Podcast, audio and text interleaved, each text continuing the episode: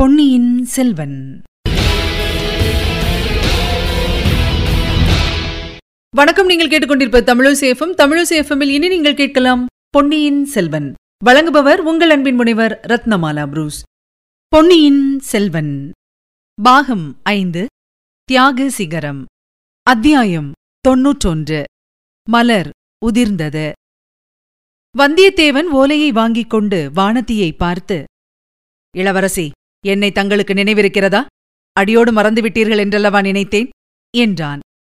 ஐயா தங்களை எவ்வாறு நான் மறக்க முடியும்? எனக்கும் என் கணவருக்கும் தாங்கள் செய்துள்ள உதவிகளைத்தான் எப்படி மறக்க முடியும்? என்றாள் வானதி. அதனாலேதான் நான் இல்லாத சமயம் பார்த்து தங்கள் திருமணத்தை நடத்திக் கொண்டீர்களாக்கும் என்றான் வந்தியத்தேவன். வானதி குறும்பு புன்னகையுடன். ஆமாம் தாங்கள் இருந்திருந்தால் பொன்னியின் செல்வர் மகுடாபிஷேகத்தைப் போல் திருமணமும் நடந்திருக்கலாம் அல்லவா தாங்கள் என்ன சூழ்ச்சி செய்திருப்பீர்களோ என்னமோ? அதை யார் கண்டது? என்றாள். நானா பொன்னியின் செல்வருக்கு மகுடாபிஷேகம் நடக்காதபடி செய்தேன். பூங்குழலியிடம் போட்டி போட்டுக்கொண்டு தாங்கள் சிங்காதனம் ஏறுவதில்லை என்று செய்த சபதம் அல்லவா அதற்கு காரணம்? படகுக்கார பெண்ணுக்கு அதிர்ஷ்டம் அடித்தது. என் மீது குறைப்பட்டு என்ன பயன்? என்றான் வந்தியத்தேவன். அவளே அந்த அதிர்ஷ்டத்தை அனுபவிக்கட்டும். அதற்காக அவள் பேரிலும் எனக்கு குறையில்லை. தங்கள் பேரிலும் குறையில்லை. மகிழ்ச்சிதான். ஆனால் தங்களுடைய திருமணத்துக்கு நாள் குறிப்பிடும்போது மட்டும் நல்ல சோதிடராக பார்த்து நாள் குறிப்பிடச் செய்யுங்கள் என்றாள். குடந்தை சோதிடரையே நாள் வைக்க சொன்னால் போகிறது. தங்களுக்கெல்லாம் அவரிடத்திலேதான் நம்பிக்கை என்று வானத்தியை பார்த்து சொன்னான் வந்தியத்தேவன். வானதி கலீர் என்று சிரித்துவிட்டு இளைய பிராட்டியை நோக்கி அக்கா இவர் குடந்தை சோதிடரை பற்றி சொன்னதும் ஒரு விஷயம் ஞாபகம் வருகிறது என்று சொல்லிவிட்டு மறுபடியும் கலகலவென்று சிரித்தாள். எதை நினைத்துக் கொண்டு சிரிக்கிறாய் வானதி? உன் வயிற்றிலே பிறக்கப் போகிற பிள்ளை மூன்று உலகத்தையும் ஆளப் போகிறான் என்று அந்த ஜோசியர் உளறினாரே அதை எண்ணி சிரிக்கிறாயா என்றாள் குந்தவை. அதை ஏன் உளறல் என்கிறீர்கள் தேவி? அந்த ஜோசியம் பலிக்கப் போகிறது என்றான் வந்தியத்தேவன். வானதி தன்னை அறியாமல் ஏற்பட்ட கூச்சத்தில் சிரிப்பை அடக்கிக் கொண்டாள். பிறகு அக்கா நான் ஒன்று சொல்ல வந்தால் தாங்கள் பேச்சை வேறு பக்கம் திருப்புகிறீர்களே? குழந்தை சோதிடரிடம் நான் இளைய பிராட்டிக்கு தகுந்த கணவர் எங்கிருந்து வரப்போகிறார்? என்று கேட்டேன். இந்த நிமிஷமே ஆகாசத்திலிருந்து வந்து குதித்தாலும் குதிப்பார் என்றார் ஜோசியர். மறுநிமிடம் இவர் ஜோசியருடைய சீடனுடன் சண்டையிட்டுக் கொண்டே உள்ளே வந்து குதித்தார். அந்த சம்பவத்தை நினைத்து சிரித்தேன் என்றாள். குந்தவை பொங்கி வந்த சிரிப்பை அடக்கிக் கொண்டு கள்ளக் கோபத்துடன் போதும் உன் விளையாட்டு. அவசரமாக வந்திருக்கும் போலேயே இவர் படிக்கட்டும் என்றாள். வந்தியத்தேவன் ஓலையை படித்தபோது அவனுடைய முகத்தில் தோன்றிய கவலைக்குறியை இரண்டு பெண்மணிகளும் கவனித்தார்கள். என்ன செய்தி? கந்தன்மாறன் என்ன எழுதியிருக்கிறான்? என்று இளைய பிராட்டி ஆர்வத்துடன் கேட்டாள். தாங்களே படித்துப் பாருங்கள் என்று வந்தியத்தேவன் ஓலையை குந்தவையிடம் கொடுத்தான். ஓலையில் பின்வருமாறு எழுதியிருந்தது. என் அருமை தோழனாகிய வல்லவரையன் வந்தியத்தேவனுக்கு நான் உனக்கு செய்த குற்றங்களையும் இழைத்த அநீதிகளையும் மன்னித்துவிட்டு என் சகோதரி மணிமேகலையை கடைசி முறை பார்ப்பதற்காக உடனே புறப்பட்டு வந்து சேரவும். இளஞ்சம்புவரையன் கந்தன்மாறன். குந்தவை அதை படித்துவிட்டு ஒரு விதத்தில் இது நல்ல செய்திதான். மணிமேகலை அகப்பட்டு விட்டாள் என்று தெரிகிறது என்றாள். அது என்ன? மணிமேகலை எங்கே போயிருந்தாள்? என்று வந்தியத்தேவன் வியப்புடன் வினவினான். மணிமேகலையைப் பற்றிய செய்தி ஒன்றுமே தங்களுக்கு தெரியாதா? தெரியாது. தங்களை கேட்கவே எண்ணியிருந்தேன். நானும் சொல்ல விரும்பினேன். ஆனால் இவ்வளவு கல்லெஞ்சுடன் அவளைப் பற்றி விசாரிக்காமல் இருப்பவரிடம் எப்படி அவள் பேச்சை எடுப்பது என்று தயங்கினேன். தேவி மணிமேகலை விஷயத்தில் நான் கல்லெஞ்சனாவது எப்படி? அவளைப் பொறுத்தவரையில் நான் இறந்தவனாகிவிட்டேன் அல்லவா? இல்லை அவளுக்கு தாங்கள் இறந்தவராகவில்லை. இரவா வரம் பெற்ற அமரராகிவிட்டீர்கள். போகட்டும் இப்போதாவது மணிமேகலையைப் பற்றி சொல்லுங்கள். சொல்லுவதற்கே வருத்தமாயிருக்கிறது. செம்பியன் மாதேவி மணிமேகலை தம்முடன் இருக்கட்டும் என்று எவ்வளவோ சொன்னார். சம்புவரையர் அதற்கு இணங்கவில்லை. கந்தன்மாறன் எல்லை பாதுகாப்புக்கு போய்விடுவான் என்றும் தன் புதல்வியாவது தம்முடன் இருக்க வேண்டும் என்றும் வற்புறுத்தி அழைத்துச் சென்றார். கடம்பூர் மாளிகை எரிந்து போய்விட்டபடியால் பாலாற்றின் வடகரையில் புதிய மாளிகை கட்டிக்கொள்ள சக்கரவர்த்தியின் அனுமதியும் பெற்றுக்கொண்டு புறப்பட்டார். வழியில் வீரநாராயணபுரத்துக்கு அருகில் இரவு நேரத்தை கழிப்பதற்காக கூடாரம் போட்டுக்கொண்டு தங்கினார். மறுநாள் பொழுது விடிந்து பார்த்தால் மணிமேகலையை காணவில்லையாம். ஒருவேளை இங்கே திரும்பி ஓடி வந்து விட்டாளோ என்று பார்ப்பதற்காக ஆள் அனுப்பினார். இங்கே வரவில்லை என்று சொல்லி அனுப்பினோம். அது முதல் எங்களுக்கெல்லாம் ஒரே கவலையாக இருந்தது. ஒருவேளை வீரநாராயண ஏரியில் விழுந்து உயிரையே மாய்த்துக் கொண்டிருப்பாளோ என்று நினைத்து நினைத்து வருந்தினோம். நாலா திசைகளிலும் ஆட்கள் தேடிக் கொண்டிருப்பதாக செய்தி கிடைத்தது. கந்தன்மாறனுடைய ஓலையிலிருந்து மணிமேக்கலை இருக்குமிடம் தெரிந்து அவளை கண்டுபிடித்து விட்டார்கள் என்று தோன்றுகிறது. அவளை நான் போய் பார்ப்பதிலேதான் என்ன பயன்? என்னை அவள் தெரிந்து கொள்ளப் போவதில்லை என்றான் வந்தியத்தேவன். இருந்தாலும் தாங்கள் அவசியம் போக வேண்டும். கடைசி முறையாக இன்று கந்தன்மாறன் எழுதியிருக்கிறான். அதன் பொருள் என்னவோ தெரியவில்லை என்றாள் குந்தவை. அக்கா இவர் கொஞ்சமும் ஈவிரக்கமற்றவர் மணிமேகலையின் அன்புக்கு கொஞ்சமும் பாத்திரமில்லாதவர். ஒவ்வொருவர் அன்புக்காக பெரிய சாம்ராஜ்யத்தையே தியாகம் செய்கிறார்கள். இவரோ ஒரு பிரயாணம் செய்வதற்கு கூட தயங்குகிறார் என்று வானதி ஒரு போடு போட்டாள். வந்தியத்தேவன் இளவரசி உலகத்தில் ராஜ்யங்கள் கொஞ்சமாகத்தான் இருக்கின்றன. ஆகையால் அன்புக்காக ராஜ்யத்தை தியாகம் செய்கிற காரியம் சிலராலேதான் முடியும். ஆனால் முதலில் தாங்கள் கூறியது உண்மையே. மணிமேகலையின் அன்புக்கு நான் சிறிதும் தகுதியில்லாதவன் தெய்வத்தினிடம் வைக்க வேண்டிய காதலை அவள் என்னிடம் வைத்துவிட்டாள் நான் தேவனல்ல குற்றம் குறைகள் உள்ள சாதாரண மனிதன். மணிமேகலையின் அன்பு கடவுளுக்கு அர்ப்பணமாக வேண்டியது என்றான். இருந்தாலும் தாங்கள் ஒரு தடவை அவளை போய் பார்த்துவிட்டு வருவதில் தவறு ஒன்றுமில்லையே. கந்தன்மாறனும் கடைசி தடவையாக என்றுதானே எழுதியிருக்கிறான்? என்றாள் இளைய பிராட்டி குந்தவை. நான் போக மாட்டேன் என்று சொல்லவில்லையே. போவதில் பயனுண்டா என்றுதான் சந்தேகிக்கிறேன். நான் அவளுக்கு இறந்து போனவனாயிற்றே என்று தயங்குகிறேன். ஆயினும் கடைசி தடவையாக என்று கந்தன்மாறன் எழுதியிருப்பதின் பொருள் நன்றாக விளங்கவில்லை. அப்புறம் அவளை பார்க்கக்கூடாது என்று கட்டுப்பாடு விதிக்கப் போகிறானா என்ன? அல்லது புத்த மதத்தாரின் கன்னியாமடத்தில் அவளை கொண்டு போய் சேர்த்துவிடப் போகிறானா? தாங்கள் ஒருநாள் பிரயாணம் செய்தால் எல்லாம் தெரிந்து விடுகிறது என்றாள் இளைய பிராட்டி குந்தவை. வந்தியத்தேவன் பழையாறையிலிருந்து வீரநாராயணபுரத்துக்கு ஒரு நாள் தான் பிரயாணம் செய்தான். ஆனால் முன்முறைகளில் போலன்றி இந்த தடவை அந்த ஒரு நாள் ஒரு யுகம் செல்வது போல் சென்றது. அவனுடைய உள்ளத்தில் அவ்வளவு நினைவுகளும் அனுபவங்களும் குமுறிக் கொண்டிருந்தன. முதன் முதலில் அவன் இந்த வழியாக தஞ்சை சென்றபோது எத்தனையோ இனிய காட்சிகளைக் கண்டான். எவ்வளவோ ஆகாச கோட்டைகள் கட்டினான். அவையெல்லாம் ஆகாச கோட்டைகளாக போய்விடவில்லை. நடக்க முடியாத பல காரியங்கள் நடந்தேறிவிட்டன. சோழ நாட்டின் செல்வக்குமாரரை தமிழகமெல்லாம் போற்றிக் கொண்டாடிய வீர இளவரசரை தன் கையில் வந்த சாம்ராஜ்ய மகுடத்தை இன்னொருவர் சிரசில் சூட்டி அதனால் மேருமலையை விட உயர்ந்து தியாக சிகரமாக விளங்கும் பொன்னியின் செல்வரை அவன் உயிர் நண்பராகப் பெற்றான். அத்தகைய பொன்னியின் செல்வர் போற்றி வணங்கும் இளைய பிராட்டியின் இதயத்தில் இடம் பெற்றான். ஈழநாட்டிலுள்ள சோழ சைன்யத்தின் மாதண்ட நாயகன் பதவியை அடைந்தான். இவ்வளவும் தன் சாமர்த்தியத்தினால் என்று சொல்ல முடியுமா? ஒரு நாளும் இல்லை. கடம்பூர் மாளிகைக்கு அன்றிரவு தான் தற்செயலாக போய் சேர்ந்ததும் அங்கே சிற்றரசர்கள் செய்த சதி ஆலோசனையை அறிந்ததும் பின்னால் தொடர்ந்த நிகழ்ச்சிகளுக்கெல்லாம் காரணமாயின. இந்த எட்டு மாத காலத்துக்குள் எவ்வளவு எவ்வளவோ காரியங்கள் நடந்துவிட்டன. அவற்றில் சில முக்கியமானவை. வானத்தில் தோன்றிய தூமகேது தன்னுடைய விபரீத செயலை புரிந்துவிட்டு மறைந்தது. ஆதித்த கரிகாலர் மறைந்து விட்டார். வால் நட்சத்திரத்துக்கும் ஆதித்த கரிகாலருக்கும் சம்பந்தம் இருக்க முடியுமா? லட்சக்கணக்கான மக்கள் அத்தகைய நம்பிக்கை கொண்டிருப்பது பொய்யாகுமா? வானத்தில் ஊழிகாலம் சஞ்சரிக்கும் கிரகங்களுக்கும் நட்சத்திரங்களுக்கும் இந்த மண்ணுலகில் இன்று தோன்றி நாளை மறையும் மனிதர் வாழ்வுக்கும் என்ன சம்பந்தம் இருக்க முடியும்? ஆயினும் மனிதர்கள் அறிய முடியாத ஏதோ ஒரு அதீதமான சக்தி ஏதோ ஒரு மாற்றுதற்கரிய நியதி மனிதர் வாழ்வை நடத்தி வைக்கிறது என்பதில் சந்தேகமில்லை. இல்லாவிட்டால் சென்ற எட்டு மாதங்களில் தான் எத்தனையோ இடுக்கண்களில் அகப்பட்டுக் கொண்டு அவற்றிலிருந்து எவ்வாறு மீண்டிருக்க முடியும்? எத்தனை எத்தனை பேர் அந்தந்த இடுக்கண்களிலிருந்து தப்பித்துக் கொள்ள தனக்கு உதவி செய்திருக்கிறார்கள்? அவர்களையெல்லாம் அந்தந்த சமயத்தில் தனக்கு உதவி புரிவதற்காக கொண்டு வந்து சேர்த்தது யார்? அந்த அதிசயமான சக்தியைத்தான் பெரியோர்கள் இறைவன் என்று போற்றி வணங்குகிறார்களா? சிவன் திருமால் மகாசக்தி என்றெல்லாம் பெயர் கொடுத்து பாடி பரவுகிறார்களா? மிக மிக நெருக்கடியான சந்தர்ப்பங்களில் அவனுக்கு எதிர்பாராத விதமாக கிடைத்த உதவிகளை நினைத்தபோது வந்தியத்தேவனுக்கு ஒரே வியப்பாயிருந்தது. உதவி செய்தவர்களை நினைத்தபோது உள்ளம் உருகியது. கந்தன்மாறன் பின்னால் தனக்கு எவ்வளவு தீங்கிழைத்த போதிலும் முதலில் அவன் செய்த உதவியை என்றும் மறக்க இயலாது. ஆழ்வார்க்கடியான் அவனுக்கு எவ்வளவோ சகாயம் புரிந்தான். மோகினி உருக்கொண்ட ராட்சசி நந்தினியும் அவனுக்கு உதவினாள். அவளிடம் இளைய பிராட்டி இன்னமும் கொண்டிருக்கும் உள்ளக்கனிவை நினைத்து நினைத்து அவன் வியந்தான். ஓடக்கார பெண் பூங்குழலி செய்திருக்கும் உதவியை ஈரேழு பிறவிகளிலும் மறக்க முடியாது. அவள் சோழ சாம்ராஜ்ய சிங்காதனத்தில் வீற்றிருக்க தகுதி வாய்ந்தவளே.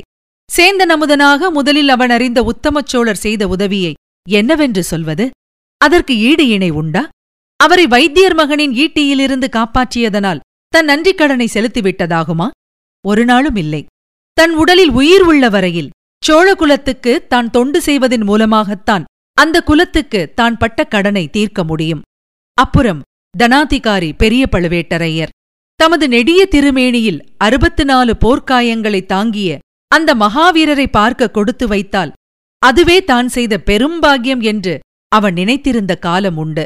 அவரை பார்த்ததும் அல்லாமல் அவருடைய அனாவசியமான கோபத்துக்கும் துவேஷத்துக்கும் அவன் உள்ளாக நேர்ந்தது.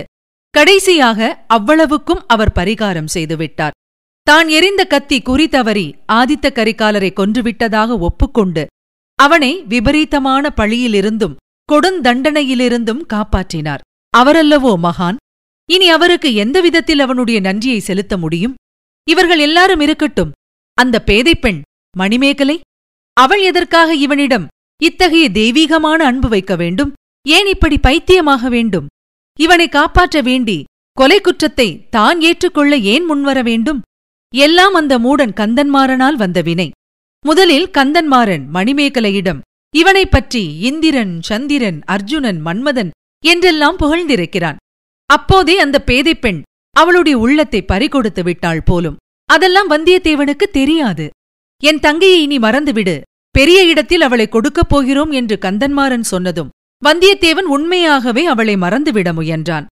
இளைய பிராட்டியை சந்தித்ததும் அதற்கு துணையாயிருந்தது. ஆனால் மணிமேகலையோ தன் மனத்தை மாற்றிக் கொள்ளவில்லை மாற்றிக்கொள்ள முயலவும் இல்லை. பலர் அறிய அவள் உள்ளத்தை வெளிப்படுத்த தயங்கவும் இல்லை. ஆஹா என்ன இனிய குணம் படைத்த பெண்? எவ்வளவு அடக்கம். அமெரிக்கை அவளுடைய மனம்தான் எத்தனை தூய்மையானது. பச்சை குழந்தையைப் போன்ற உள்ளம். உண்மையிலேயே அவள் குழந்தைதான். பால் போன்ற மனம். அதில் பல குறும்புத்தனம்.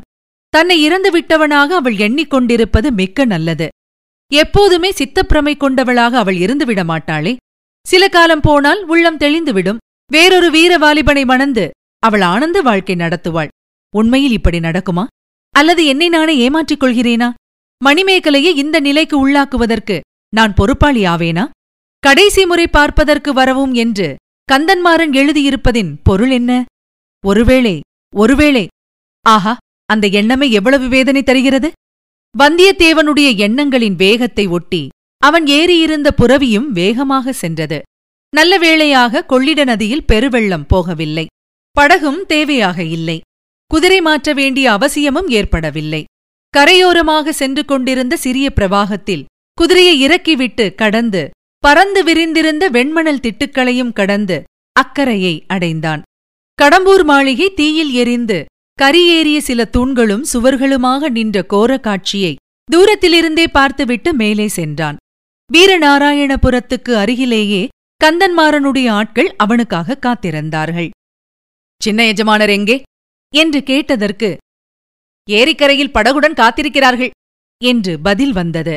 ஏரிக்கரையில் எதற்காக காத்திருக்க வேண்டும் என்று சிந்தித்துக் கொண்டே வந்தியத்தேவன் வீரநாராயண ஏரியை அணுகினான். அந்த ஏரியின் நெடிதுயர்ந்த கரை ஒரு பெரும் கோட்டை சுவர் போல் அப்பாலிருந்த தண்ணீர் பரப்பை மறைத்துக் கொண்டிருந்தது. முதல் தடவை அந்த ஏரிக்கரைக்கு அவன் வந்தபோது பதினெட்டாம் பெருக்கு விழாவுக்காக அங்கே மக்கள் திரண்டு இருந்ததையும் ஆண்களும் பெண்களும் குழந்தைகளும் கோலாகலமாக ஆடிப்பாடி விளையாடி வெறுந்துண்டு மகிழ்ந்ததையும் நினைவு கூர்ந்தான். அப்போது அந்த ஏரிக்கரையில் அவ்வளவு அதிக ஜனங்களை காணவில்லை. அங்கொருவர் இங்கொருவர்தான் காணப்பட்டார்கள். ஏரியில் எல்லா மடைகளிலிருந்தும் அச்சமயம் தண்ணீர் குபுகுபுவென்று பாய்ந்து கொண்டிருந்தது. அவ்விதம் தண்ணீர் பாயும் ஓசை சந்தை இரைச்சல் போன்ற பேரொலியாக கேட்டது. இச்சமயம் ஒரு சில கணவாய்களிலிருந்து மட்டும் மெல்லிய சலசல ஒலியுடன் தண்ணீர் பாய்ந்து கொண்டிருந்தது. ஏதோ சோக கீதத்தை பாடிக்கொண்டு நடனமாடும் நாட்டியப் பெண்ணின் சிலம்பின் புலம்பலைப் போல் அது தொனித்தது. செங்குத்தாக உயர்ந்த ஏரிக்கரையின் மேல் குதிரையை லாவகமாக வந்தியத்தேவன் ஏற்றி உச்சியை அடைந்தான். அங்கிருந்து அவன் கண்முன் தோன்றிய காட்சியும் மாறுதலாகவே இருந்தது. தண்ணீர் நிறைந்து ததும்பி ஏரிக்கரையை உடைக்க முயல்வது போல் அலைமோதிக் கொண்டிருக்கவில்லை. கரையின் அடிப்பகுதியிலிருந்துதான் தண்ணீர் பரப்பு தொடங்கியது. தண்ணீரின் செங்காவி நிறம் அடியோடு மாறி பளிங்கு போல் தெளிந்திருந்தது. கரையோரமாக அல்லியும் செங்கழு நீரும் தாமரையும் நீலோத்பலமும் இளம் இலை முற்றிய இலை இளம் மொட்டு பாதி விரிந்த மொட்டு முழுதும் மலர்ந்த மலர் என்று இவ்வளவு பிரிவினையுடன் அடர்ந்து தழைத்திருந்தன. சிற்சில இடங்களில் தண்ணீரே அவற்றினால் மூடப்பட்டிருந்தது. ஏரியின் தென்கரை ஓரமாக வடவாற்றிலிருந்து நீரோட்டம் சுழிகளும் சுழல்களுமாக வந்து ஏரி நீரில் கலந்து கொண்டிருக்கவில்லை. அந்த ஆற்று நீரோட்டத்தின் வழியாக வெண் சிறகு விரிந்த அன்னபட்சிகளைப் போல் படகுகள் மிதந்து வந்து கொண்டிருக்கவும் இல்லை. நதியின் வெள்ளம் ஓடிக்கொண்டிருந்த ஏரி ஓரப்பகுதிகளில் இப்போது மரங்களும் செடிகளும் நாணல் புதர்களுமாக காட்சியளித்தன. அவற்றின் இடையிடையே வெள்ளை கொக்குகளும் நாரைகளும் ஒற்றைக் காலில் நின்று தவம் செய்து கொண்டிருந்தன. இவற்றையெல்லாம் கவனிப்பதற்கு வந்தியத்தேவனுக்கு சில வினாடிகளுக்கு மேல் ஆகவில்லை. அதற்குள் சற்று தூரத்தில் ஏரி கரையோரமாக நின்ற படகு அவன் காட்சிக்கு வந்தது. அந்த படகில் இருப்பவர்களில் ஒருவன் கந்தன்மாறன் என்பதையும் தெரிந்து கொண்டான். உடனே அந்த இடத்தை நோக்கி குதிரையை விரைந்து செலுத்தினான். குதிரையின் மேலிருந்து தாவி குதித்து படகை அணுகினான். கந்தன்மாறன் ஒரு கையை நீட்டி வந்தியத்தேவன் கரத்தை பிடித்து படகில் ஏற்றிக் கொண்டான். படகுக்காரர்களுக்கு படகை விடும்படி சமிக்ஞை செய்துவிட்டு வந்தியத்தேவனை கண்ணீர் ததும்பிய கண்களால் சோகமாகப் பார்த்தான். நண்பா சீக்கிரமாகவே வந்துவிட்டாய். மிக்க வந்தனம். இன்று வராமல் நாளைக்கு நீ வந்திருந்தால் ஒருவேளை மணிமேகலையை உயிருடன் பார்த்திருக்க முடியாது என்றான். வந்தியத்தேவன் கல் நெஞ்சு படைத்தவன் என்பது உண்மைதான். நெஞ்சில் அவ்வளவு உறுதி இல்லாவிட்டால் சென்ற எட்டு மாதத்தில் அவன் அத்தனை காரியங்களை அலட்சியமாக செய்திருக்க முடியுமா? தனக்கோ மற்றவர்களுக்கோ நேரக்கூடிய அபாயங்களைப் பற்றி சிறிதும் சிந்திக்காமல் உயிரை திருணமாக மதித்து பல நெருக்கடியான சந்தர்ப்பங்களில் நடந்து கொண்டிருக்க முடியுமா? அத்தகைய நெஞ்சுறுதி படைத்தவன் கந்தன்மாறனின் வார்த்தைகளைக் கேட்டு கலங்கிவிட்டான். கடைசி தடவை பார்ப்பதற்கு என்று கந்தன்மாறன் எழுதியதன் பொருள் இப்போது ஐயமின்றி விளங்கிவிட்டது. அவனுடைய கண்களில் கண்ணீர் ததும்பி கலகலவென்று கன்னங்களில் வழிந்து ஓடியது. கந்தன்மாரா மணிமேகலையின் உயிருக்கே ஆபத்தா? அது எப்படி? அவள் சித்தந்தானே தவறிவிட்டது? அதுவும் உன்னையும் என்னையும் பற்றித்தானே? என்று தத்தளிப்புடன் வினவினான் வந்தியத்தேவன். நண்பா இப்போது மணிமேகலையின் சித்தம் தெளிந்து விட்டது ஆனால் இன்னும் எத்தனை நேரம் உயிரோடு இருப்பாளோ தெரியாது. உன்னை பார்க்கும் வரையில் உயிரோடு இருக்க வேண்டுமென்று தெய்வங்களையெல்லாம் வேண்டிக் கொள்கிறேன் என்று சொன்னான் கந்தன்மாறன். பிறகு அவன் அறிந்தபடி நடந்த சம்பவங்களை பின்வருமாறு கூறினான். காஞ்சியில் கந்தன்மாறன் சக்கரவர்த்தி வந்து தங்குவதற்காக பொன்மாளிகையை செப்பனிட்டுக் கொண்டிருந்தான். அப்போது சம்புவரையர் மணிமேகலையையும் அழைத்துக் கொண்டு புறப்பட்டு விட்டதாக கேள்விப்பட்டான். அதைத் தொடர்ந்து வீரநாராயண ஏரிக்கரையில் மணிமேகலை காணாமற் போய்விட்டாள் என்ற செய்தியும் கிடைத்தது. உடனே பார்த்திபேந்திரனிடம் விடைபெற்றுக் கொண்டு தங்கையின் கதியை அறிவதற்காக புறப்பட்டு ஓடி வந்தான். அவனுடைய தந்தை துயர மிகுதியினால் ஏறக்குறைய பித்துப்பிடிக்கும் நிலையில் இருந்தார். இரவில் கூடாரத்திலே படுத்தாள். பொழுது விடிந்தால் காணவில்லை என்பதைத் தவிர அவரிடமிருந்து வேறு தகவல் எதுவும் கிடைக்கவில்லை. பழையாறைக்கு ஆள் விட்டிருப்பதாக கூறினார். எரிந்து பாழாய் கிடந்த கடம்பூர் மாளிகையிலும் சுற்றுப்புறங்களிலும் தேடி பார்த்தாகிவிட்டதென்றும் சொன்னார். கந்தன்மாறன் தானும் தேட ஆரம்பித்தான். பழையாறைக்கு அவள் திரும்பிப் போயிருப்பாள் என்று கருதவில்லை. ஏரியில் விழுந்து முழுகியிருக்கலாம் என்றும் தேடிப் பார்த்து அவளுடைய உடலையாவது கண்டுபிடிக்க வேண்டும் என்றும் எண்ணினான். ஒருவேளை உயிருடனே ஏரியை சூழ்ந்திருந்த காடுகளில் அவள் சுற்றி அலைந்து கொண்டிருக்கலாம் என்ற ஆசையும் மனத்தில் இருந்தது. ஏரிக்கரையோடு சுற்றி சுற்றி அலைந்து தேடினான்.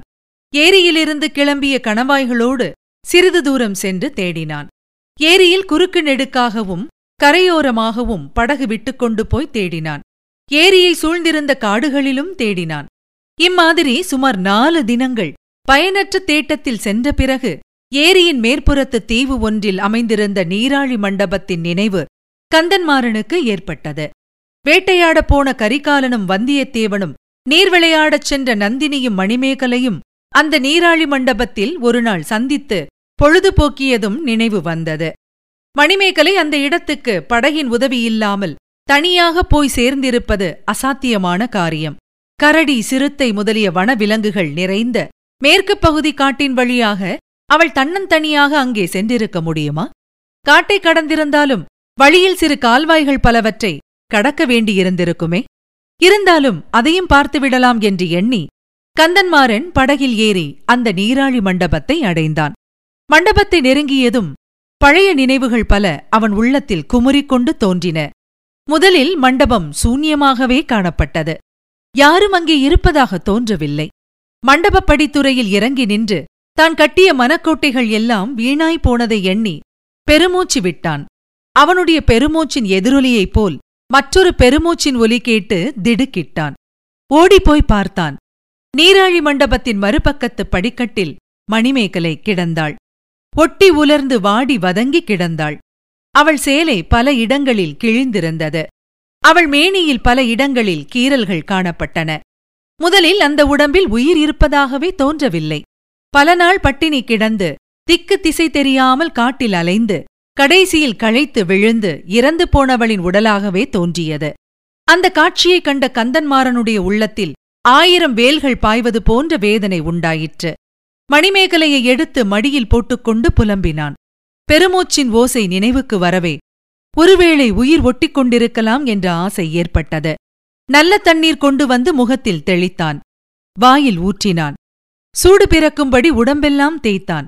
சிறிது நேரத்துக்கெல்லாம் மணிமேகலை கண் திறந்து மலர மலர அவனை நோக்கி விழித்தாள். அண்ணா நீதானா? நான் நினைத்தது உண்மையாயிற்று. சொர்க்கத்துக்குப் போனால் உன்னையும் அவரையும் காணலாம் என்று எண்ணினேன். அவர் எங்கே? என்று மிக மெல்லிய குரலில் கேட்டாள். கந்தன்மாறன் பொங்கி வந்த அழுகையை சிரமப்பட்டு அடக்கிக் கொண்டு வருவார் அம்மா வருவார் என்றான். மணிமேகலை தான் சொர்க்கத்திலே இருப்பதாக எண்ணுகிறாள். கந்தன்மாறனையும் சொர்க்கத்தில் பார்ப்பதாகவே கருதுகிறாள். வந்தியத்தேவனைப் பற்றி விசாரிக்கிறாள் என்பதையெல்லாம் கந்தன்மாறன் அறிந்து கொண்டான். அவளுக்கு மன அதிர்ச்சி ஏற்படாதபடி அவளுடைய நம்பிக்கையை ஒட்டி பதில் கூறி சமாளித்தான். இதன் பிறகு மணிமேகலையின் உடம்பில் மேலும் உயிர் தளிர்க்க செய்வதற்கு தான் செய்த முயற்சிகளைப் பற்றியும் அவசரமாக ஓலை எழுதி வந்தியத்தேவனுக்கு அனுப்பி வைத்தது பற்றியும் இளஞ்சம்புவரையன் கந்தன்மாறன் கூறினான் கடைசியாக நண்பா நீ என் ஓலையை மதித்து வந்ததற்காக என் மனத்தில் எழும் நன்றியை சொல்லி முடியாது. மணிமேகலை இனி அதிக காலம் ஜீவித்திருக்க மாட்டாள். அணையும் தருவாயில் உள்ள தீபச் சுடரை தூண்டிவிட்டால் சிறிது நேரம் எரியுமல்லவா? அதுபோலத்தான் அவள் உயிர் சுடர் பிரகாசிக்கிறது. முக்கியமாக உன்னை காணும் ஆசையே அவளை இன்னும் உயிரோடு வைத்திருக்கிறது. நாம் எல்லாரும் சொர்க்கத்தில் இருப்பதாக அவள் நம்பியிருக்கிறாள். மாறாக நீ எதுவும் சொல்ல வேண்டாம். அவளை பார்த்ததும் உனக்கு துக்கம் உண்டாவது இயல்பே. அதையும் நீ கட்டுப்படுத்திக் கொண்டு முகமலர்ச்சியுடன் பேச வேண்டும் என்று வேண்டிக் கொண்டான். படகு நீராழி மண்டபத்தை நெருங்கிவிட்டது. யாழிசையும் மெல்லிய குரலில் பாட்டிசையும் கலந்து கேட்டன. வந்தியத்தேவன் கந்தன்மாறனை நோக்கினான். ஆம் நண்பா மணிமேகலைதான் யாழிசையுடன் சேர்ந்து பாடிக்கொண்டிருக்கிறாள் என்றான். படகிலிருந்து அவர்கள் இறங்கினார்கள். மணிமேகலை பாடுவது என்ன பாடல் என்பதை வந்தியத்தேவன் கவனமாக காது கொடுத்து கேட்டான். முன்னொரு சமயம் அதே நீராழி மண்டபத்தில் அவள் யாழிசையுடன் பாடிய அதே பாடல்தான். இனிய புனல் அருவித்தவள் இன்பமலை சாரலிலே கனிகுலவும் மரநிழலில் கரம் பிடித்து உகந்ததெல்லாம் கனவுதானோடி சகியே நினைவுதானோடி. புன்னைமர சோலையிலே பொன்னொளிரும் மாலையிலே என்னை வரச் சொல்லி அவர் கன்னல் மொழி பகர்ந்ததெல்லாம் சொப்பனந்தானோடி அந்த அற்புதம் பொய்யோடி. கட்டுக்காவல் தான் கடந்து கள்ளரை போல் மெல்ல வந்து மட்டில்லாத காதலுடன் கட்டி முத்தம் ஈந்ததெல்லாம் நிகழ்ந்ததுண்டோடி? நாங்கள் மகிழ்ந்ததுண்டோடி? பாடல் முடிகிற வரையில் வந்தியத்தேவன் படிக்கட்டிலேயே காத்துக் கொண்டிருந்தான். முடிந்தவுடன் படிகளில் ஏறி மண்டபத்தை அடைந்தான். மணிமேகலை அவனை பார்த்ததும் யாழை கீழே உருட்டிவிட்டு எழுந்திருக்க முயன்றாள். உடலில் பலமில்லாமையால் கால்களை ஊன்றி நிற்க முடியாமல் தள்ளாடி விழப் பார்த்தாள். வந்தியத்தேவன் பாய்ந்து சென்று அவள் கீழே தரையில் விழாமல் தாங்கிக் கொண்டான். மெல்ல மெல்ல அவளை உட்கார வைத்து தானும் உட்கார்ந்து கொண்டான். மணிமேகலையை தன் மடியில் சாத்திக் கொண்டான். மணிமேகலை அடிக்கடி அவன் முகத்தை அண்ணாந்து பார்த்தாள். அவன் வந்தியத்தேவன் தானா? அவள் படுத்திருப்பது அவனுடைய மடியில்தானா என்பதை பலமுறை பார்த்து உறுதி செய்து கொண்டதாகத் தோன்றியது. என் அண்ணன் என்னை ஏமாற்றவில்லை. சொர்க்கம் வெறும் சொப்பனமில்லை. இந்த அற்புதம் பொய்யில்லை. என்று அவள் இதழ்கள் மெதுவாக முணுமுணுத்தன. பொய்யில்லை மணிமேகலை பொய்யில்லை. இது நிச்சயமாக சொர்க்கந்தான் நான் வந்திருப்பது உண்மைதான் என்றான் வந்தியத்தேவன். அவன் எவ்வளவு அடக்கிக் கொள்ளப் பார்த்தும் முடியாமல் கண்களில் நீர் ததும்பியது. மணிமேகலையின் முகத்தில் அவனுடைய கண்ணீர் துளிகள் முத்துப்போல் உருண்டு விழுந்தன. அவனை அறியாமல் விம்மல் ஒலியும் எழுந்தது. மணிமேகலையின் முகம் சிறிது நேரம் தெய்வீகமான சோபையினால் ஜொலித்தது. அவளுடைய நீண்ட கண்களிலிருந்து வெண்ணிலவின் கிரணங்கள் வீசி பிரகாசித்தன. மாதுளை மொட்டை நிகர்த்த அவளுடைய இதழ்கள் விரிந்து ஏதேதோ மதுரமான சொற்களை பொழிந்தன. வந்தியத்தேவன் எவ்வளவோ கவனமாக கேட்டான். ஆனால் அவள் என்ன சொன்னாள் என்பதை மட்டும் அவனால் தெரிந்து கொள்ள முடியவில்லை. எதற்காக தெரிந்து கொள்ள வேண்டும்? அவள் கூறியவை என்ன வார்த்தைகளாயிருந்தால் என்ன? இதயமாகிய பொற்கலசம் திறந்து அன்பாகிய அமுதம் பொங்கி வரும்போது வெறும் சொற்களின் உபயோகம் என்ன? சிறிது நேரத்துக்கெல்லாம் மணிமேகலையின் கனி இதழ்கள் குவிந்தன கண்ணிமைகள் மூடின. முகத்தில் தவழ்ந்த தெய்வீக சோபை குன்றியது அமைதி குடிகொண்டது. நீராளி மண்டபத்தின் மேலே படர்ந்திருந்த மரக்கிளையின் மீது இளந்தென்றல் வீசியது. மரக்கிளையில் குலுங்கிய செந்நிற மலர்களில் சில உதிர்ந்தன. மணிமேகலையின் உயிரும் அவளுடைய உடலிலிருந்து உதிர்ந்தது. உடலை பிரிந்த உயிர் எங்கே சென்றது? எவ்வழியே சென்றது? மந்த மாருதத்துடன் கலந்து சென்றதா? இளங்காற்றில் எழுந்த சிற்றலைகளின் இனிய ஓசையில் ஏறிச் சென்றதா? இதய தாபம் தொணிக்க பாடிய பூங்குயில்களின் மதுர கீதத்துடன் ஒன்றாகி வெண்ணில் பறந்து சென்றதா? எங்கே சென்றது? சகல புவனங்களையும் சகல ஜீவராசிகளையும் ஆக்கி அழித்து அழிக்கும் பரம்பொருளின் பாதார விந்தத்துக்கு சென்றதா? அல்லது கண்ணீர் பெருக்கும் கற்சிலை போல் நினைவற்று உட்கார்ந்திருந்த வந்தியத்தேவனுடைய உள்ளத்திலேதான் கலந்து போய்விட்டதா? யாருக்கும் தெரியாது. தெரிந்தாலும் சொல்ல முடியாது. ஒன்று மட்டும் நிச்சயம். வேடிக்கையும் விளையாட்டும் குறும்பும் குதூகலமும் துணிவும் துடுக்கும் துணிச்சலும் உருக்கொண்டவனாக இருந்த வந்தியத்தேவனை இனி நாம் காணப்போவதில்லை. கனிந்த உள்ளமும் கருணையும் விவேகமும் வந்தியத்தேவனை அந்த கணத்தில் வந்து அடைந்தன. மணிமேகலையாகிய தெய்வம் அவன் இதயக் கோவிலில் குடிகொண்டாள். இனி அவன் எங்கே சென்றாலும் என்ன காரியம் செய்தாலும் அந்த தெய்வம் அவனுக்கு துணை புரியும். வல்லவரையன் வந்தியத்தேவன் நல்ல பணிகள் பல செய்ய வல்லவனாவான். அவனை அறிந்த அனைவராலும் வந்தனை செய்வதற்கு உரியவனாக விளங்குவான். வீரனே உன்னிடமிருந்து தற்சமயம் விடைபெற்றுக் கொள்கிறோம். உன் துயரம் நிறைந்த சிந்தனைகளில் நாங்கள் குறுக்கிட விரும்பவில்லை. அருள்மொழிவர்மனின் அருமை நண்பனே நீடோழி நீ வாழ்வாயாக. வீரத்தமிழரின் மரபில் உன் திருநாமம் என்றும் நிலைத்து விளங்குவதாக. இத்துடன் பொன்னியின் செல்வன் ஐந்தாம் பாகம் முற்று பெற்றது. பொன்னியின் செல்வன் நிறைவு பெற்றது.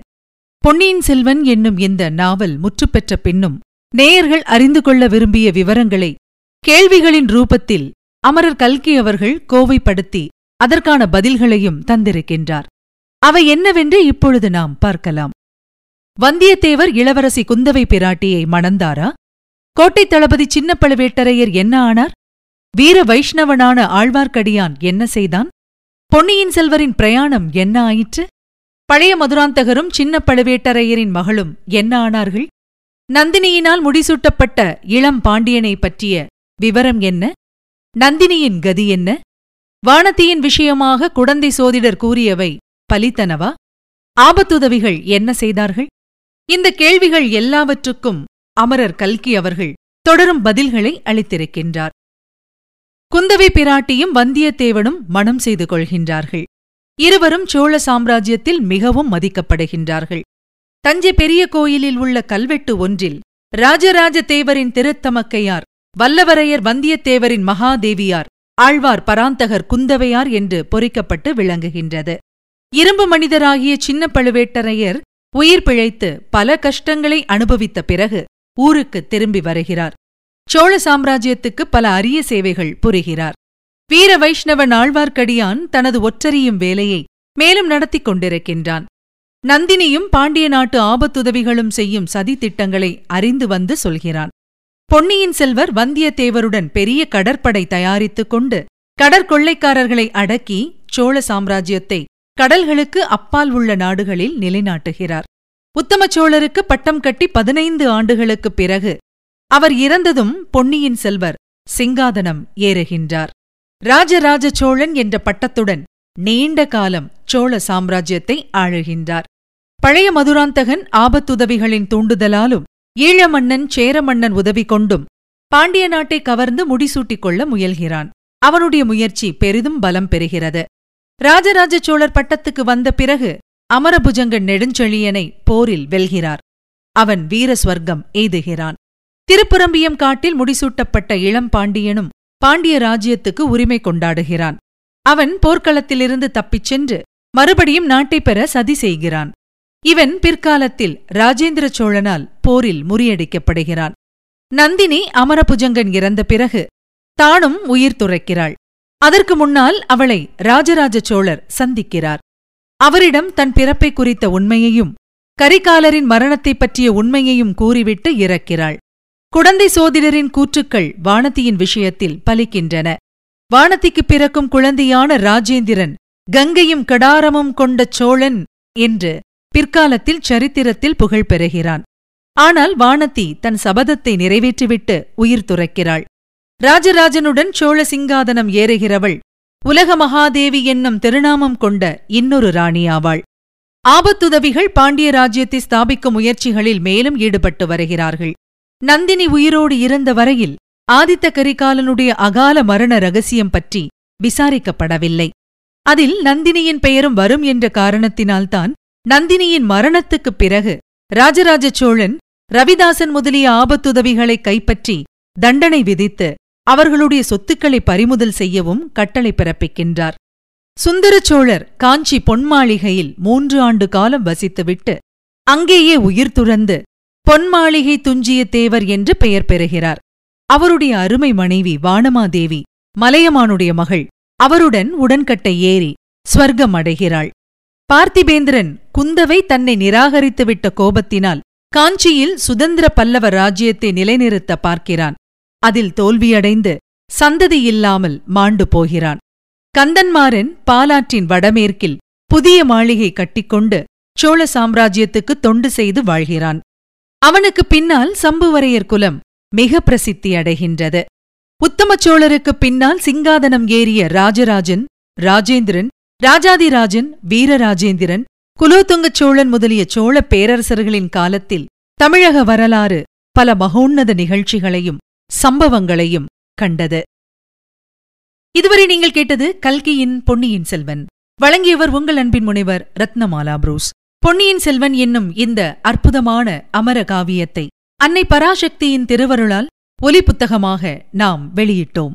இந்த அற்புதமான ஒலி புத்தகத்தை அமர காவியத்தை வெளியிட உதவி செய்த எனது கணவர் முனைவர் புரூஸ் அவர்களுக்கும் குழந்தைகள் ஹாரி கிருஷ்ணா மற்றும் டாமி ஸ்ரீ கிருஷ்ணா ஆகியோருக்கும் என்னுடைய மனமார்ந்த நன்றியை தெரிவித்துக் கொள்கின்றேன். பொன்னியின் செல்வன் என்னும் இந்த நாவலின் ஒலிப்புத்தகத்தை கேட்டு தொடர்ந்து எமக்கு ஊக்கமும் ஆதரவும் வாழ்த்துக்களும் நல்கிய அத்துணை நல்ல உள்ளங்களுக்கும் நெஞ்சார்ந்த நன்றியை சமர்ப்பித்துக் கொள்கின்றேன். வரும் காலங்களில் அன்னை பராசக்தியின் திருவருளால் பல்வேறு ஒலி புத்தகங்களுடன் உங்களை வந்து சந்திக்கின்றேன். அதுவரையில் உங்களிடத்திலிருந்து விடைபெற்றுக் கொள்பவர் உங்கள் அன்பின் முனைவர் ரத்னமாலா புரூஸ். இணைந்திருங்கள் மகிழ்ந்திருங்கள். இது உங்கள் தமிழோசை எஃப்எம் இது எட்டு திக்கும் எதிரொலிக்கட்டும்.